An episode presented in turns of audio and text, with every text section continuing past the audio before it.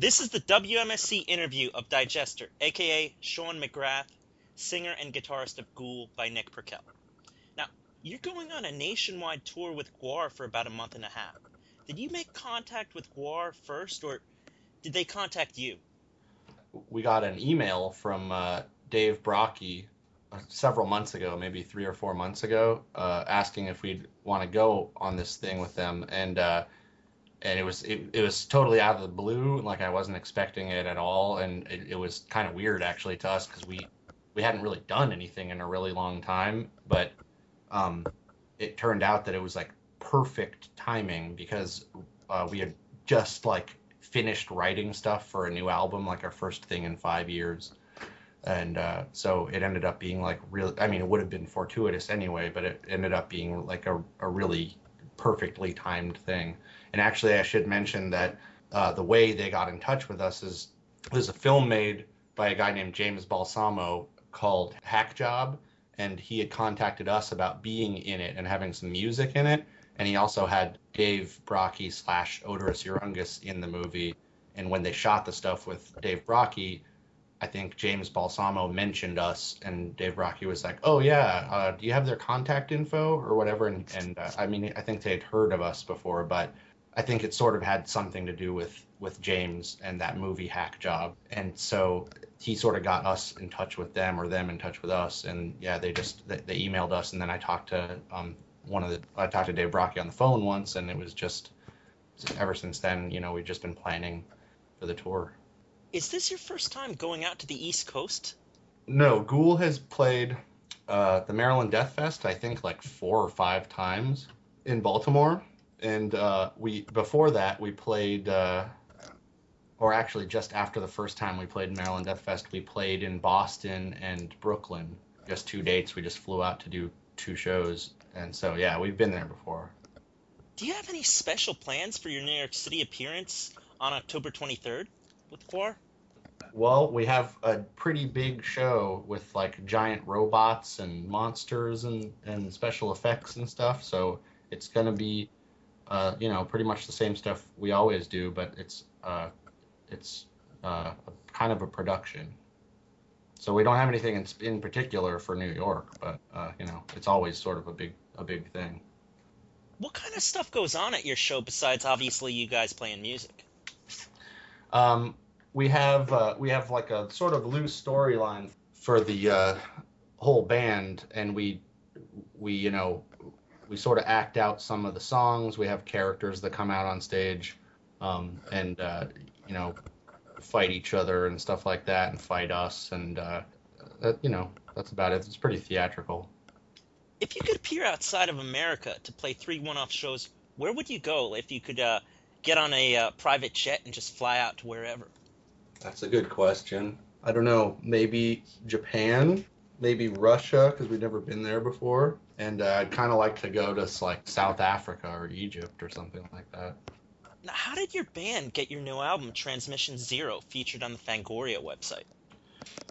Um, we actually know a guy, um, Shawn Smithson, who uh, incidentally was the uh, creator of Vic Rattlehead, the Megadeth mas- mascot, um, who works there. He writes he writes for them. I'm not sure if he writes for the magazine or if he only writes for the website, but um, he's been a friend of ours for a really long time, and he he uh, has sort of gotten into the horror movies, uh, horror movie like uh, um, uh, sort of uh, literary, I guess, literary scene or you know horror movie reviewing type stuff, horror horror news type stuff, and uh, so yeah, we've known him for a really long time. He started working at Fangoria, and it just seemed like a, a good fit. It's huge for us, obviously. Fangoria is like a, a giant magazine, and uh, a ton of people go to their website all the time. And I've been reading that magazine since I was like 14 years old, so kind of a personal dream, I guess, to be in something like that.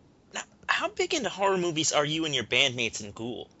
I think we're all pretty big into them. I definitely used to be more into stuff like slasher movies than I am now. We've all been huge fans of that genre since we were kids. What kind of horror movies are you guys into as of late? Like new ones? Yeah. I can't even. Oh Like, oh man, I don't even know what the last horror, like new horror movie I saw was. I don't know if Troll Hunter counts as a horror movie, but uh, I really liked that. I know uh, Scott, uh, one of the guys in the band, uh, he just saw a movie called The Dead that he really really liked, and he was supposed to give me a copy of. But yeah, I mean, I I can't I can't really think of the last horror movies I saw in a theater. It's probably a long time ago. You ever gotten a chance to see any uh, the Japanese splatter movies like Tokyo Gore Police and Machine Girl and stuff like that? Yeah, I, have seen Tokyo Gore Police. I don't think I've seen Machine Girl. Is that like uh, your cup of tea for horror movies? Um, it's not mine. I know that uh, there are people in the band who really like that kind of stuff. It's not it's not really my my cup of tea. But I tend to like movies like Dawn of the Dead, the original Dawn of the Dead, and he, actually a lot of Romero's stuff from the 70s. Actually, recently I've been watching most of the horror movies I've been watching are stuff like the old Corman, like uh, Edgar Allan Poe movies, stuff from that era, or old Hammer movies and stuff like that. Lucio Fulci or George Romero? I I would pick George Romero. Now, if you could play a villain in a horror movie, what kind of villain would you want to be? I guess probably um, one of the uh, members of Ghoul. now let's get back to music for a bit. Now, your band's debut album, "We Came for the Dead," was released in 2002 with like numbers like "From Death to Dust," "Co uh-huh. and Curious," and uh-huh. "Soon They'll Scream." What were some good memories from uh, those days? I don't have a whole lot of memories of, of that process at all. It was really fast. The whole album was recorded or written and recorded in the space of a couple of months, maybe. And uh, so I sort of don't remember pretty much anything about the writing process. I just remember that it got written and we did a demo of it, which I don't know what happened to that. And then we recorded it. And I think the last two songs on the album were the last two songs that were written, and they were literally written the day that we recorded them for the album. Then came Maniacs with like thrashers like Maniacs, Ghoul Hunter, Mechanized Death, and Sewer Chewer. That was like your sophomore album. Did you feel like any pressure to change up your sound, or did you feel like just stick to the course? I changed a couple of things just because I didn't really want to be in like a hemorrhage style. I didn't want to do a hemorrhage style like uh, death grind or, or gore grind band or whatever. And it wasn't really the kind of stuff I was listening to at the time, uh, or the kind of stuff that I ever really listened to all that much, aside from maybe Carcass. I mean, I, there was a conscious decision to sort of add a little bit more thrash or crossover stuff, but uh, yeah, I mean, I, I guess that's the answer is that yeah, there was there was some conscious decision to change it. Then came 2006 with uh, your album Splatter Thrash, with uh, some songs like Mutant Mutilator, Rise, Killbot Rise, Bury the Hatchet, and also As Your Casket Closes. Did you feel like real pressure to uh, record that differently, or? I don't think that I ever felt any um, outside pressure, and at that point, it was like a real band. It wasn't just whoever could do it. I don't think I ever felt any outside pressure, like as far as fans or anything. We just sort of were doing what we wanted to do. And also, we were sort of still finding our style or our sound that wasn't like a Uh, wasn't like a total pastiche of other people's riffs or or sounds or whatever. I mean, it's a di- it is different than the first two albums, but it, it I think it's sort of a it was sort of an organic evolution as opposed to like we felt like some kind of outside pressure to change because we certainly never felt that or even if we did we would probably wouldn't respond to it. I mean, we're just doing this for fun. Especially at that point, it was just really doing it for fun and trying to make something that was a little bit different and fun for us to play on Splatter Thrash, whenever I hear somebody mention that album, people always go nuts over As Your Casket Closes. Yeah. What songs on Transmission Zero do you think fans will get a similar reaction from? I actually really think that all of the songs on the, I know it sounds dumb, but all of the songs on the album are really good. Like I think that they're it, it, it's like our best written material, and I don't think that there are any songs on it that I think like oh this one's a little bit of a dud or or you know it's filler or anything. I don't feel that way at all about any of the songs, and they they all seem when we play them live, which we've done a few times now, they all seem to get a really good reaction. I mean that happens with Your Casket Closes every time we play it too. People really go crazy for that song, and it seems like with all the new stuff they do the same thing. Like especially for I guess um the title track, Transmission Zero, Tooth and mm-hmm. Claw, and yeah. Blood Feast. Yeah. Um, Would you say those get especially good reactions, or We've played. We've only played Blood Feast once, actually. Last night we played it in Oakland. It got a great reaction, and I mean that might be because it's been online for a while and people have been listening to it. I don't know. A lot of people at the show didn't seem like they had computers, but uh, but uh, it, yeah, I mean they they both get really good reactions. Well, last night we played like maybe eight songs off the new album or six songs off the new album or something like that, and um, there wasn't one song where people weren't going nuts.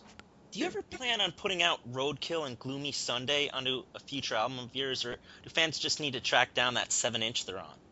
Yeah, I think that's probably the only place you're gonna find it. I mean, if there was ever some kind of like, you know, if we if we ever ended up doing a bunch of seven inches, um, there might be you know a CD compilation of all those seven inches, which you know would include that stuff, sure. But uh, but for now, it, it's only on.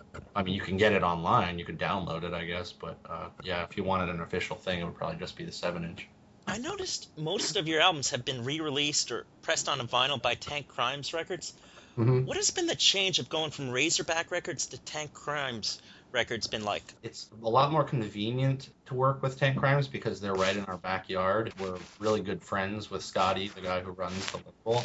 Um, he's also a really fun guy to work with and uh, sort of gets the band and gets the aesthetic of the band. Uh, I mean that we had that with Billy as well and Razorback, but um, that relationship didn't end- up working out. But uh, I mean it's actually pretty similar as far as how we're working with him aside from the fact that I think that Scotty is I think Scotty is sort of on the verge of well he's not on the verge of but he's I think he's really trying to push the label to be like the biggest label and the best label that it can be in a way that maybe the, the Razorback people weren't trying to do at the time.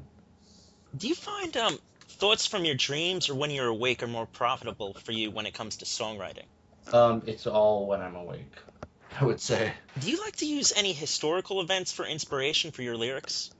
There are historical references, and there are also a lot of references to other popular music songs and stuff in a lot of the lyrics, and a lot of references to sort of pseudo history or pseudoscience stuff in there that, you know, I've read over the years. Just books about crystal skulls and out of place artifacts and all that kind of stuff, UFOs and all that kind of stuff, Bigfoot. So there's a lot, I mean, there's a lot of cultural references in there that maybe, I don't know, I don't know if everyone gets how many there are, but there there are a lot of them. For this tour, is there anything special that you needed to bring with you when you play a show? For the GWAR tour, Yeah. um, well, we just we're bringing all the stuff we would usually bring to a big show, like a, a show a show at a club that has a big stage where we can do all our stuff. So we have all our giant costumes and stuff like that. Any words for people who will be seeing your band live for the first time on your tour with GWAR? Try not to throw vegetables, or at least if you do throw vegetables, throw like relatively fresh vegetables so we can eat them, because we're gonna be hungry. Now, what is some cool merch that you you guys are going to be selling on your tour with GWAR, Oh, as well have- as like for your website too? Uh huh. Well, we're gonna have a bunch of T-shirt designs. I think four or five T-shirt designs, and uh, we're gonna have patches and pins and CDs and LPs and uh, just a bunch of stuff like that. Mostly the stuff, the kind of stuff you'd expect. We're not gonna have like any beer beer cozies or uh, hats or anything like that. What's your um website to buy your merch? It's creepsylvania.com. Just wondering, if your house burned down to the ground, but you were able to save one album, what would you save and why? One album Just one. I would save my uh, probably my German drinking songs LP, and uh, because I really enjoyed German drinking songs. On the topic of uh, drinking, what is your band's favorite beers to drink? Um, well, I really like pretty much any like chocolate stout or Hefeweizen type like weedy beers. I will not turn down crappy beer. So if there's like if someone has natural ice or Milwaukee's Best or something, I will not turn my nose up at it. It's okay by me. Any love for the Night Train Express? I have never had Night Train, but I do like the song. Oh, it's awesome, man, and you can get it for like less than two dollars, and like with three of them, you'll be loaded for the night. That sounds great. What's your favorite thing to do besides music? Um, I like watching movies a lot. Um, I like hiking. This is kind of not. I, I probably shouldn't be talking about how like I like hiking in an interview about this band, but I like drawing. You know, hanging out with friends. I really enjoy hanging out with friends. Thanks a lot, man. This has been the WMSC interview of Ghoul singer, guitarist, digestor, aka Sean McGrath by Nick Perkel.